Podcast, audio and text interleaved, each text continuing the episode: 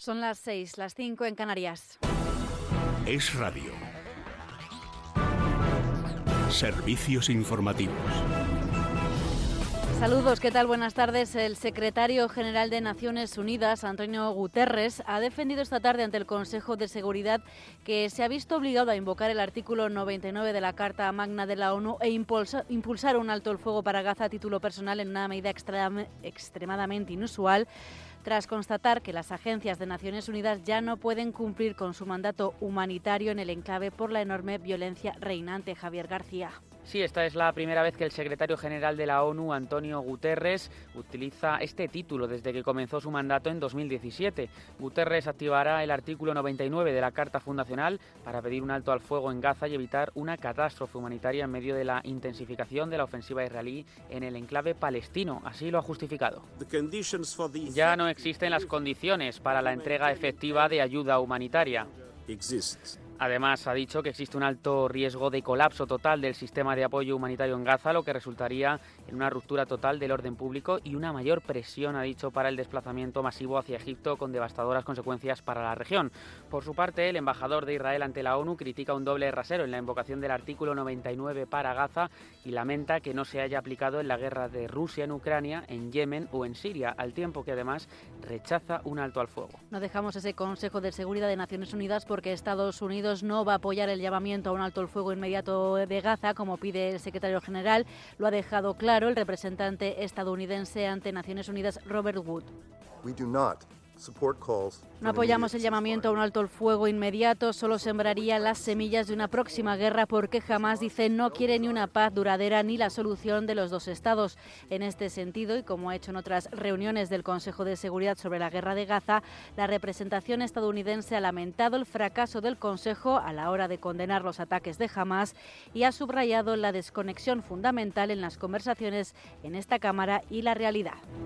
Aquí en España, la redacción de EFE se ha mostrado preocupada y molesta tras la propuesta de Miguel Ángel Oliver como presidente por su gran vinculación política. Sara Becerro. Sí, el Consejo de Redacción, en un comunicado compartido en sus redes sociales, ha querido subrayar que los informadores de la agencia EFE son profesionales que han hecho, hacen y harán su trabajo con imparcialidad y rigor. Desde la redacción se han mostrado preocupados y molestos por las dudas que la propuesta del Gobierno ha arrojado sobre su trabajo periodístico. Por ello, añaden que desde EFE quieren dejar claro que el trabajo de sus periodistas seguirá siendo riguroso, veraz y profesional, como lo ha sido siempre, bajo cualquier dirección. Es por ello que la agencia de noticias ha querido desligarse de esta forma de cualquier vinculación partidista o ideológica que pudiera derivar de la asignación que quiere llevar a cabo Pedro Sánchez. Precisamente este mismo viernes el PP ha reclamado que dicho cargo sea elegido por el Pleno del Congreso de los Diputados, y no dejamos el Partido Popular porque hoy hemos conocido que el próximo jueves tendrá lugar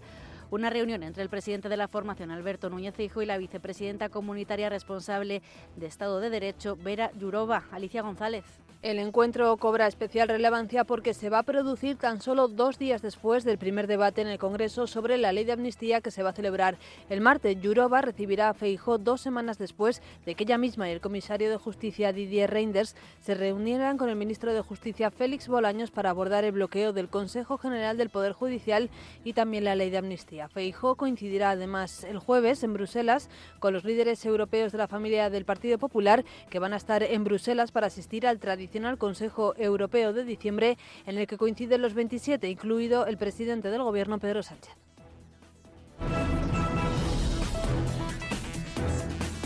Y en los deportes arranca la jornada con un partido en primera división. David Vinuesa, buenas tardes. Hola Verónica, ¿qué tal? Muy buenas tardes. A las 9 arranca la jornada con ese partido, un partido muy igualado en el Coliseo en Alfonso Pérez entre el Getafe y el Valencia. Hay que recordar que el Valencia es noveno, el Getafe justo después en la clasificación, décimo, empatados a puntos, por lo tanto es un partido de máxima igualdad. Hay que decir que mañana a las 4:15 se va a jugar el Betis Real Madrid, el domingo a las 2 el Atlético de Madrid contra el Almería y el domingo a las 9 el partidazo de la jornada entre Girona y Barcelona. Hasta aquí la actualidad, volvemos en menos de una hora, a las 7, las 6 en Canarias. Más información en libertaddigital.com. Todos los boletines en esradio.fm.